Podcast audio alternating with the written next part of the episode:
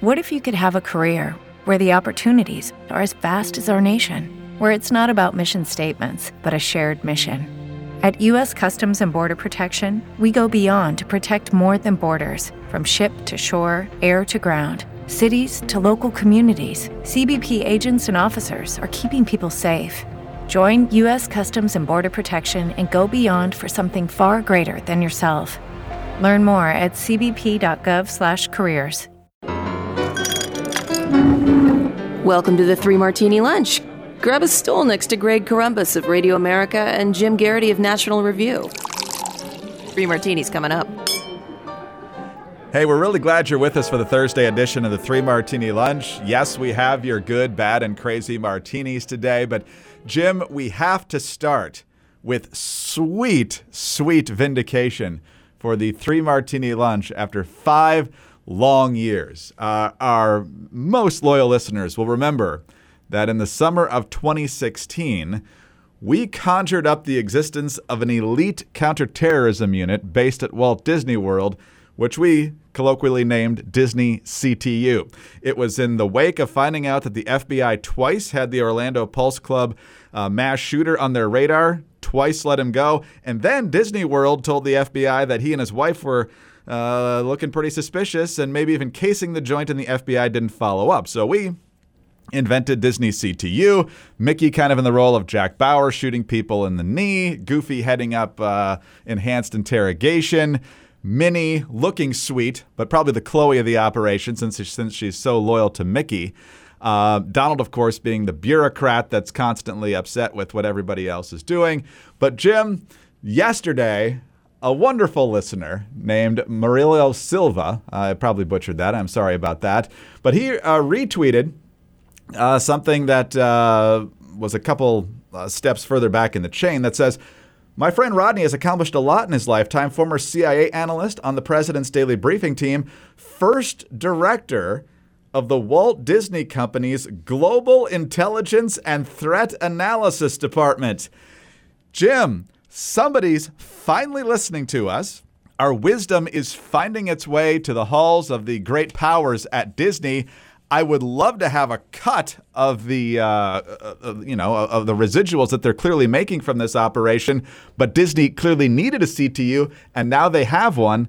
Disney, you're welcome. Disney, you are indeed welcome. Um, and yeah, those residual checks, send them whenever you like. We'll let you know. You can send them to Radio America or care of, you know, National Review if you like. Um, it, it, you know, I think it was I wrote I read some of Robert Iger's autobiography, and he begins uh, with his account of the Orlando Pulse nightclub shooter and getting the word that apparently he had thought about going to the House of Blues that is part of the Disney complex down there in Orlando, apparently saw too much security and chose somewhere else. And I guess he was over in China, big surprise, uh, preparing for the opening of a theme park or something like that. He had to fly back, and, you know, the intensity of all that kind of stuff. So we've always known that Disney, you know, besides having security guards, as you'd expect at an amusement park, the Disney Corporation with, you know, extensive big activities all around the world, one of the iconic American companies, and presumably a big target for the Al Qaeda's, ISIS, and, you know, other terrorist groups. It's not surprising that they have a pretty well-developed secure, security organization, but that really is a cool name and really does suggest that something closer to Disney C T U really does exist. That would be great. I suggested uh, yesterday on Twitter that Global Intelligence and Threat Analysis was really the bureaucratic cover for Goofy interdicts terrorist assets. And so uh, I can just picture these raids in and around uh, Greater Orlando. Ah, surprise! And then there's the gunfire just erupts, and all these uh, narcos and, and uh, terrorists just get blasted, and, and Goofy's just kind of chuckling there in the corner. Greg, my, my highly placed sources have observed that when Disney's C T U or counterterrorism organization he finds someone who knows that there's a bomb that's been planted or an attack is in, you know, being prepared but won't talk, they strap him into the It's a Small World After All ride, and they just let him on it over and over again until the song drives him crazy and he cracks and he spills his guts and tells them everything. That's enhanced interrogation for sure. Uh, I could see Daisy or Minnie running that particular operation because they'd probably actually like that song. But, uh, you know, lots of talent over there at Disney. You know, you got uh, Chip and Dale that find tiny ways to uh, annoy terrorists. I mean, there's just lots and lots of assets there. So um, we highly uh, congratulate Disney C T U for being created, and uh, hopefully they are able to stop major terrorist threats. But, uh, again, seriously, you're welcome. All right, on to our good martini now, Jim. And uh, much more seriously, we uh, head to the U S Senate and head uh, with the issue of the genocide in China against the Uyghurs in the uh, Xinjiang province. Uh, this is from your colleague Zachary Evans at National Review. The Senate passed a bill to curtail imports from Xinjiang province in China on Wednesday evening, following reports of China's mass internment and sterilization of Uyghurs and other minorities in the region. The Uyghur Forced Labor Prevention Act, introduced by Senators Marco Rubio, Republican of Florida, and Jeff Merkley, Democrat of Oregon, and passed by a voice vote, seeks to prevent importation of all goods made in Xinjiang with forced labor. Various reports have emerged alleging that China forces Uyghurs to work in industries and supply chains based in Xinjiang for products including solar panels and cotton. The bill would establish a, quote, rebuttable presumption, unquote, that goods made in the region were made with forced labor, which would ban their importation to the United States. An importer would need to prove that its goods are not made with forced labor in order for those goods to enter the country. Various companies, including Apple, Coca-Cola, and Nike, of course, lobbied against the bill in twenty twenty. So, Jim, my question is how good we really are going to be at uh, enforcing and verifying whether the stuff was made with slave labor, but the uh, the motivation here is excellent, and if there is a way to verify, it'll be a nice step forward. Yeah, and I think one of the things that uh, makes this reassuring is that uh, back in like the middle to late June, the Biden administration was reportedly considering, quote, an effective region-wide ban on polysilicon from Xinjiang. Um, polysilicon is what they use to make solar panels. And you may have noticed that Democrats love alternative energy and they love clean energy and they love solar panels and stuff, except solar panels are really a big, you know, a big chunk of the entire uh, world's supply of polysilicon comes from China. It come, and it comes from the part where they're abusing Uyghur labor. labor. The bad news is um, the you know U S Customs and Border Protection. The decision from the Biden administration was to bar the importation of silica-based products made by one particular company and its subsidiaries. Um, now that, that is the biggest manufacturer of this kind of silicon in the entire world. So like that's a, that's a somewhat big deal. But the problem is that there's like, you know, a half dozen others. And the sneaking suspicion is that if you're an American solar panel company or somebody else who needs polysilicon, you're just going to find it from other companies. And all we're going to do is, you know, shift it from one company using forced labor to another company for using forced labor. And if you really wanted to do it, you'd have to do uh, a much broader, you know, maybe you could justify this as sort of like, let's take this step and see how the Chinese respond, but this really isn't going to move the ball that much on the use of forced labor in China. So this state, this you know action by the Senate does keep the pressure on the administration and basically say, look, we we don't think that's nearly enough. Uh, you guys are really kind of going at a crawl on this. You don't you know you don't seem kind of half-hearted about this. I'm glad the, the Biden administration took the half measure. I'd really prefer it was much more extensive. Um, and the interesting thing is that like one. It sounds like very few companies in the West or really in the rest of the world really know what their supply chain in China is. They just got, it's kind of like a black box and they they don't really, they can't really say with one hundred percent certainty, oh, no, no, our companies are the good ones. Uh, we don't use the companies that do. And the second thing is that um, that if you're basically you're buying almost anything from this particular region, the odds that your companies you're working with are not using uh, forced labor in one form or another or being supplied by other companies that are using forced labor is pretty much nil. Um, so really, if we really want to stop this, we'd have to ban from this entire region. This the Senate legislation gets us a little bit closer to that, or at least pushes us in that direction and kind of, you know, works against administration complacency on this. Apple, Nike, and Coca-Cola. You mentioned, Jim, that uh, sometimes there's a, a black hole of knowledge here, so they might not know. But unless you had a pretty good clue, why would you oppose this legislation? Yeah, we're totally sure we're not doing it, but we want to make sure you don't ban it anyway. Mm, okay. Right. Well, hopefully this becomes law. Sometimes uh, it's pretty hard to find Democrats willing to uh, make life tougher for the commies.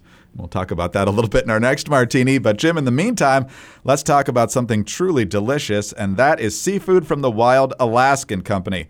Look, you're used to having a lot of choices when it comes to what you eat, but it matters where your food comes from. And look, it just makes common sense. Get your nutrition from nature. The Wild Alaskan Company sources wild-caught seafood from Alaska and the Pacific Northwest, exactly where you would want it from. Wild Alaskan Company delivers high-quality, sustainably sourced, wild-caught seafood, and they bring it right to your door. You can choose from salmon, whitefish, or a combination of both, and every month there are different specials offers to explore. Each shipment contains premium, wild-caught, individually wrapped portions of delicious seafood that's ready to prepare and easy to cook. Wild Alaskan Company seafood is how nature intended it to be. Always wild, never farmed or modified, and it contains no antibiotics. You can adjust, pause, or cancel your membership anytime. And they offer one hundred percent satisfaction guaranteed or your money back. Get your nutrition from nature with Wild Alaskan Company. Well, I can tell you they've got one hundred percent satisfaction in the Corumbus household. Uh, we have uh, tried the salmon. It is excellent. Uh, Missus Corumbus and I uh, love salmon, so we've gotten it from a lot of different places over the years. And I will tell you what, uh, this salmon is excellent. You can taste the difference. She, of course, does an excellent job of preparing it as well. But we've had it a couple different times now, and we have loved it every time. And right now, you can get fifteen dollars off your first box of premium seafood when you visit wild alaskan company dot com slash martini. That's Wild Alaskan, with an N, wild alaskan company dot com slash martini for fifteen dollars off your first box. Again, wild alaskan company dot com slash martini, and make sure to use our U R L to let them know that we sent you, and of course, to get that discount.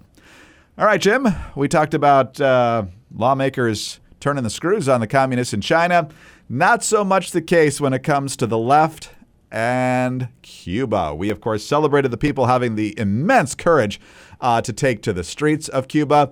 But now, of course, the left is uh, reverting to its leftist tendencies and uh, kowtowing to the communists. You've got the Pan American Health Organization, for example, saying, I don't know about these protests, man. COVID might spread uh in this ridiculously repressive society. Uh, and then, of course, you've got the Biden administration saying, don't come here. But, Jim, you highlighted on Twitter this morning, and a lot of people are talking about this, the utterly absurd yet revealing uh, statement from Black Lives Matter on this, as they are all in with the Cubans. Some extended excerpts here, but I think it's worth it. Black Lives Matter condemns the U S federal government's inhumane treatment of Cubans. Yeah, it's our fault. And urges it to immediately lift the economic embargo.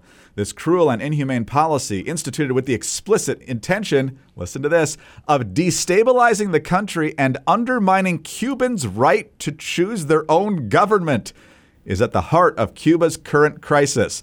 Since nineteen sixty-two, the United States has forced pain and suffering on the people of Cuba by cutting off food, medicine, and supplies, costing the tiny island nation an estimated one hundred thirty billion dollars. So then they claim that this is uh, hampering the effort to deal with COVID. Oh, but there's more. Cuba has historically demonstrated solidarity with oppressed peoples of African descent, from protecting black revolutionaries like Asada Shakur through granting her asylum. She's a cop killer, people, to supporting black liberation struggles in Angola, Mozambique, Guinea-Bissau, and South Africa. Not done yet. Looking to President Biden to end the embargo, something President Obama called for in twenty sixteen. So, Jim, revealing on a number of fronts, first of all, that Black Lives Matter is fully commie, if we didn't know that already from their admitted statements uh, from their webpage a long time ago. Uh, but the fact that they are uh, calling uh, uh, Cuba this place that is only oppressive because of the U S embargo, claiming the, the Cubans choose their own people, and on and on and on. There's just no basis in reality at Black Lives Matter. Yeah, as I put it this morning, well, we did find we finally found the one group of cops that Black Lives Matter is not willing to criticize. Right. Unfortunately, it's the Cuban secret police, uh, the ones who are taking people away, sometimes even during live on television interviews, that apparently, or at least reportedly, opened fire on peaceful protesters and killed people. That kind of police work, they're fine with. That they have nothing. And here's the thing: if if the Black Lives Matter had wanted to say, we really oppose the U S embargo against Cuba, they've got every right to do that. I, I don't think um, I, I would keep it in place because I think it is useful for, you know, maintaining the squeeze on the regime. But if you want to say, look, it's not really doing any good. The entire European Union trades with Cuba. The rest of the world trades with Cuba. Our embargo isn't really doing that much uh, to, to hinder the regime. I, I, you could entertain that argument. That's not a crazy argument. Uh, but the fact they just don't say anything about the regime, they don't certainly don't say anything critical about the regime, and they don't say anything about this police brutality and outright murder, uh, to say nothing of, you know, unlawful, uh, you know, physical violence, un, you know, extrajudicial killings, you know, the whole nine yards. The fact they have nothing to say about that demonstrates the Black Lives Matter formal organization with that name is effectively pro-police brutality as long as it's done by people they like. They they really have no principled objection to it. They only object to it in this country. They're fine with it if somebody who they see as a political ally is doing that to people they oppose. Uh, now, as when I posted that this morning, a couple people said, Jim, Black Lives Matter, the organization, is not the same as Black Lives Matter as the movement. And people who are, look, I think there are a decent number of people, not a ton, not nearly enough loud ones, but I think there are some people who are supporters of the Black Lives movement, Black Lives Matter movement, who are embarrassed by this statement from the Black Lives Matter organization. I'd like them to get a little louder. I'd like them to say so. I'd like them to push back against this. I'd like them to say, look, I hate the embargo too, but we really need to address the fact that this is a police state that has always abused its citizens, that is now even ramping up the abuse of its citizens much, much worse. We denounce what we see as police misconduct and abuses and brutality here in the United States. We should not change it because we should not say it's okay on foreign shores ninety miles from the state of Florida. Uh, and if they did that, I'd feel great. I, I understand the, the probably the reluctance to pick fights with allies, but I think this is necessary. Uh, I think the, you know, when, when somebody who claims to be speaking on your behalf gives a statement that doesn't reflect your views, it's a good idea to speak up and say, no, that isn't the case. And for anybody who's like, ah, they all believe things the same way, just remember, probably about ten years ago, everybody and their brother just decided I'm a Tea Party leader. There was no coherent. It was like there was a national congress of the Tea Party. It's not like we held elections. People just said, I'm forming this Tea Party group, and they were, you know, and this, and local media would show up and they would say whatever they said. Some of those Tea Party group leaders turned out to be terrific, but some of them were kind of nuts. And there wasn't any real selection process. So you could say the Tea Party movement and the organizations calling themselves Tea Party we're not necessarily the same thing. I think it's a similar matter to with Black Lives Matter, the organization, versus Black Lives Matter, the movement. But if you're in that movement and you don't like what the organization said, it might be a really good time for you to speak up and say, no, this is not a good statement and it does not reflect our thinking. Absolutely. Yeah. The concept is very different from, from the organization, at least for a lot of people. But, uh, I mean, they're very explicit here. They think the Cuban government is a success. You know, giving supposedly giving people the right to choose their own government. So I don't know if you chalk this up to cluelessness or them essentially admitting, hey, we think all these things are good ideas over there. But my exit question on this, though, is if the Europeans and everybody else are trading with the Cubans, so our embargo doesn't make a difference, you can't really blame the deprivation on the embargo then, can you? True enough. I mean, you know, you'd argue that the obviously the Cuban economy would be doing better, but yeah, that's not the primary factor in why Cuba is struggling. The reason Cuba is struggling is because it's got a state-run economy, and it's a, you know, terribly corrupt klept- kleptocracy, and the, you know, the government keeps all the uh, profits and benefits for itself and uses the, you know, what, what, what access to the resources that it has as a way of maintaining political control. That's their top priority, not maximizing the prosperity for everyone. Prosperity amongst the citizens is, you know, besides the fact that it's not communist, it's not socialist, it's also a separate power center that is a threat to the regime. Oh, just disgusting that the left will constantly stick up for commies. It drives me crazy, drives me crazy. But you know what doesn't? Good prices, good prices on MyPillow products, for example. And MyPillow is more than just fantastic pillows. MyPillow has given the same attention that they've given to their pillows to the Giza Dream Sheets. Fantastic sheets. They uh, they are durable. Uh, they are soft. They are comfortable. Uh, very easy to fall asleep on and stay asleep on. Uh, and when you combo it with the pillow, it, it's a very good thing. And so uh, over at the Corumbus house, MyPillow, whether it's the sheets, whether it's the towels, whether it's the pillows, thumbs up all the way. For a limited time, you can get two sets of the Giza Dream Sheets for one low price plus free shipping. Imagine sliding into the most comfortable sheets you will ever own, guaranteed. They're made from the world's best cotton, grown only in a region between the Sahara Desert, the Mediterranean Sea, and the Nile River. Its long staple cotton makes it ultra soft and breathable. It's available in a variety of colors and sizes. It's machine washable, and these sheets come with a sixty-day money-back guarantee and a one-year limited warranty. So visit my pillow dot com and use the promo code Martini at checkout or call eight hundred, eight seven four, zero one zero four for two sets of Giza Dream Sheets for one low price plus free shipping. Again, that's two sets of Giza Dream Sheets for one low price plus free shipping with the promo code Martini at my pillow dot com or when you call eight hundred, eight seven four, zero one zero four. Sleep better with my pillow dot com or call eight hundred, eight seven four, zero one zero four. All right, Jim, one thing communists and fascists also love to do is restrict what you can think and what you can read and what you can learn. And when it comes to some of our cultural and political issues, that seems to be creeping into our society as well. The latest example of this is from the American Booksellers uh, Association, known as the A B A, but it's not the lawyers. Uh, their Twitter bio says, celebrating and supporting independent bookstores for one hundred twenty years.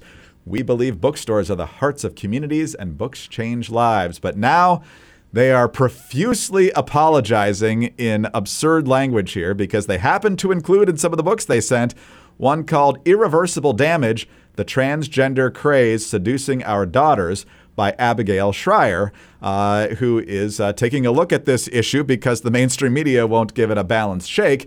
So uh, she is bringing up some of the issues that parents need to be aware of before permanent changes are made to young bodies and so forth. And so the statement after sending this book from this American Booksellers Association is, an anti-trans book was included in our July mailing to members.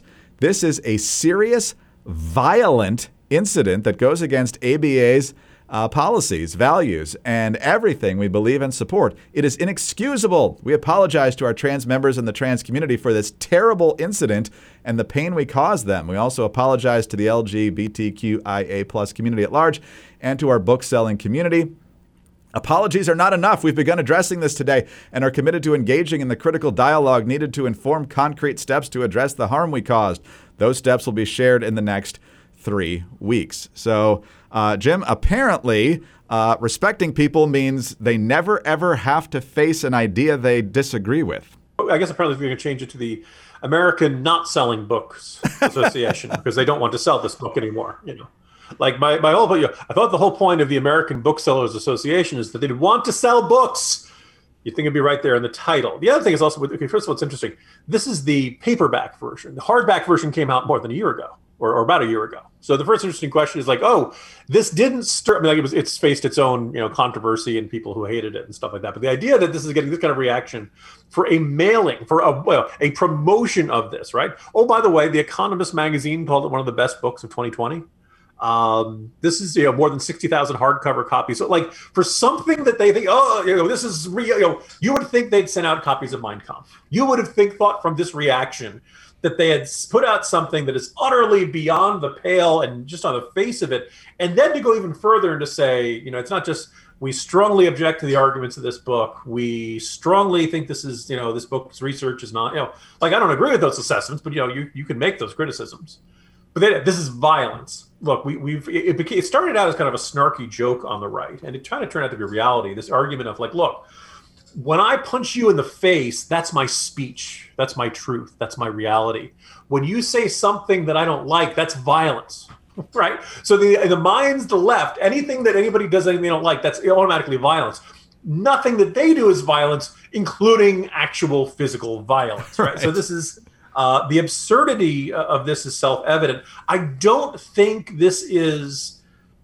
People look at this and like, oh my God, is this where our society said, no, no, this, this is what's going on, and that you've got uh, the people who are most focused on trans issues and, and pushing back against any notion that like, you know, maybe, you know, you should not be doing irreversible changes to your physiology uh, until you're eighteen, at minimum, right? You know, the, the idea like maybe you want to stop and think about that before you start hacking off parts of yourself. That seems kind of a uh, kind of important. By the way, the other thing is, like, you know, obviously no parent should be preventing their kids from doing this, Greg, but they still should be paying for it on their health insurance until they're like, what, twenty-six, twenty-seven? Is that what the law is? That's right. That's what they yeah, say, you know. yeah. Um, you know, there, there, nobody ever thinks through the contradictions in these sorts of stances. But uh, but the people who, you know, the, the people who care about this are super intensely just just crazed, you know, driven on it. Where I think most people who would look at that and say, no, no, I think, you know, uh, Uh, you know, Abigail Shrier has a perfectly reasonable book. This is something we should consider. You know, the people have been very casual about it, right? So this is one of those things where, like, if you're the American Booksellers Association, you're much more afraid of that furious, frothing at the mouth, extraordinarily motivated minority, even if you think there's a minority, because you don't really, you know, even though sixty thousand copies of this book sold, you're not sure that those sixty thousand people are going to come up and defend you. And I just think that's an observation. I just we should recognize that's a factor that's at work here. So we'll see what happens. But the other thing is that I think, I mean, there's a little bit of discussion of this on Twitter and other social media. One of the side effects of whether you want to call this political correctness or uh, Andrew Sullivan's been calling it illiberalism, if you want to call it woke, whatever, you know, this idea that everything has to march in lockstep to a particular leftist ideology or worldview is that it's very uncreative. It's very boring. I'm trying not to take pleasure in the challenges of other publications, particularly financial challenges of other publications, because National Review, we're, you know, uh, very often an unintentional nonprofit. We're always asking our readers for money. Uh, we sell advertising where we can. We get subscription money where we can. You know, but we're, we, you know, we recognize there's there's no money in political magazines. Nobody nobody makes a fortune doing this. Apparently, The Atlantic's in trouble. Well, you know, my first thought, Greg, was that the kind of, you know, they really need to bring in an exciting writer who would challenge people and constantly surprise them. You know, The Atlantic really could use somebody like uh, like Kevin Williamson, don't you think, Greg? Yes, for more than a day. So apparently, you know, the the story was the, the Atlantic lost twenty million dollars uh, last year, and they're on pace to lose ten million dollars this year. Now, am I correct, Greg, that Radio America could not handle a year like that? I'm pretty sure we could not. That is correct. Yeah, and, uh, National Review has never had one of those, oh, we lost twenty million dollars. And oh, by the way, this happened in twenty twenty, a year with a presidential campaign, a pandemic. I, I can't hear, I'm a, I don't know how to speak for everybody else, but I had by far the highest traffic I've ever had in twenty twenty. It was a really news-intense year. A lot of people wanted to know, I got to read about this this coronavirus thing. And I want to read about the presidential race, and I want to read about Black Lives Matter protests and George Floyd. Like, you know, twenty twenty was arguably the most news-intensive year ever. And with all of that going on, you still lost twenty million dollars? Really? You know, it's it, everybody got hit financially because of the broader economy issues, but that's just kind of mind-boggling. So I don't do this to knock around The Atlantic, but just kind of observe, look, The Atlantic has become more and more ideologically rigid.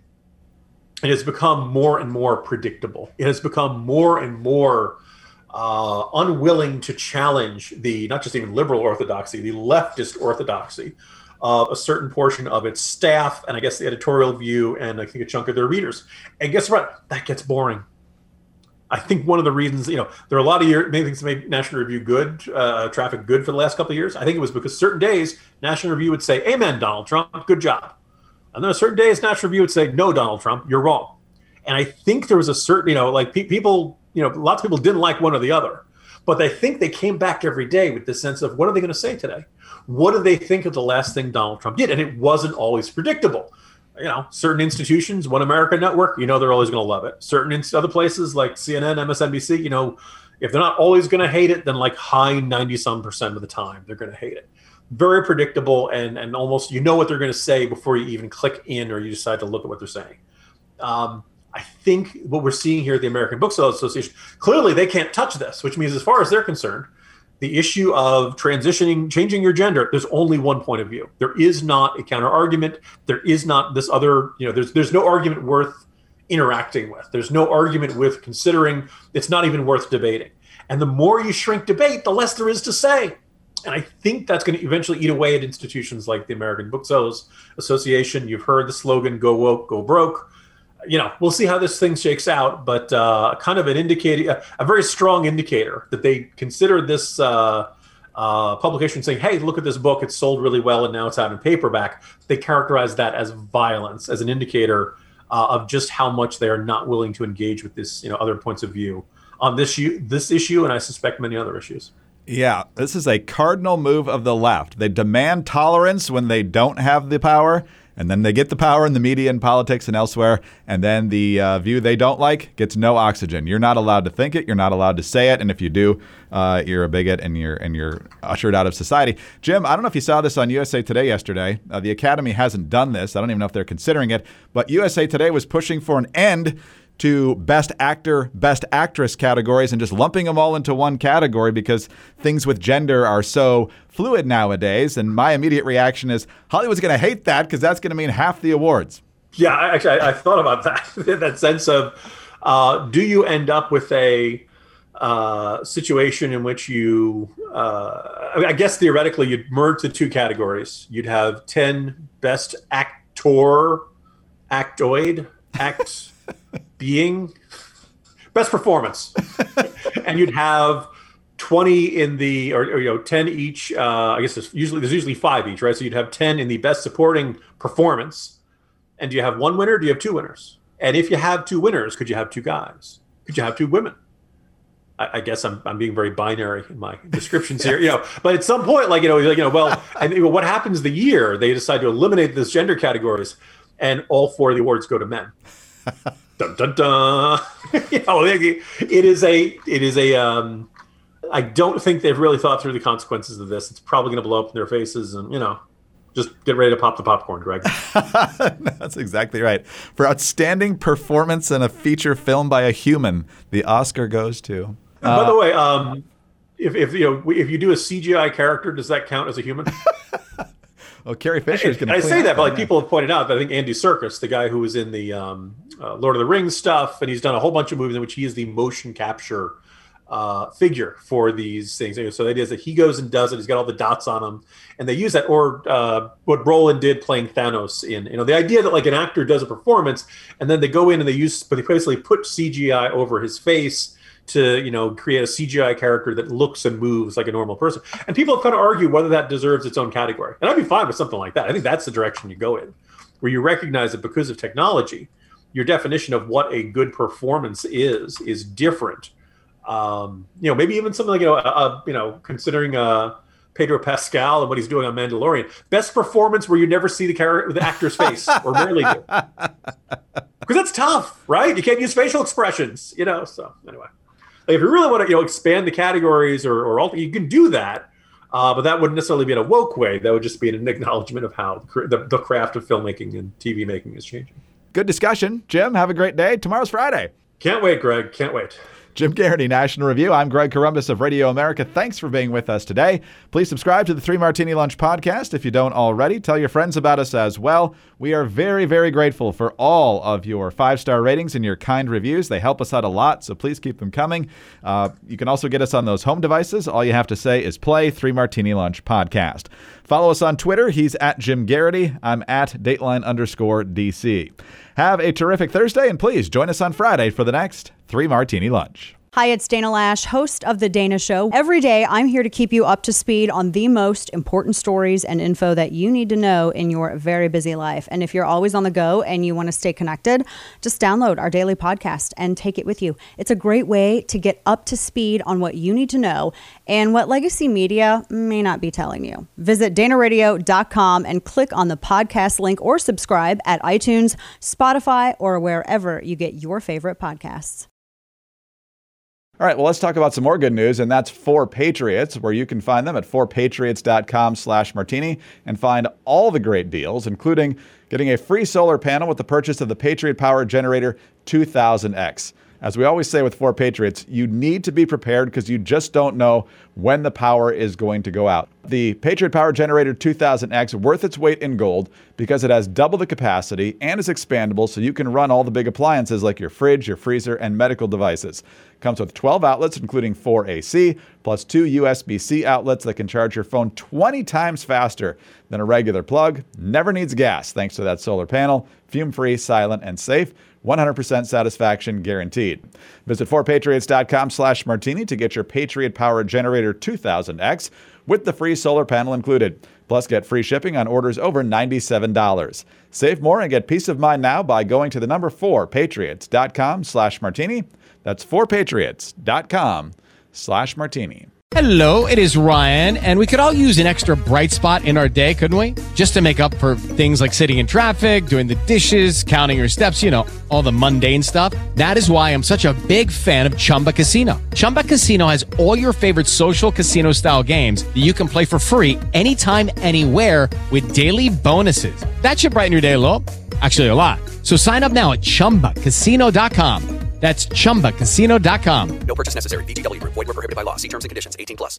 Lucky Land Casino asking people, what's the weirdest place you've gotten lucky? Lucky? In line at the deli, I guess? Aha, in my dentist's office. More than once, actually. Do I have to say? Yes, you do. In the car before my kids' P T A meeting. Really? Yes. Excuse me, what's the weirdest place you've gotten lucky? I never win and tell. Well, there you have it. You can get lucky anywhere, playing at lucky land slots dot com. Play for free right now. Are you feeling lucky? No purchase necessary. Void where prohibited by law. eighteen plus. Terms and conditions apply. See website for details.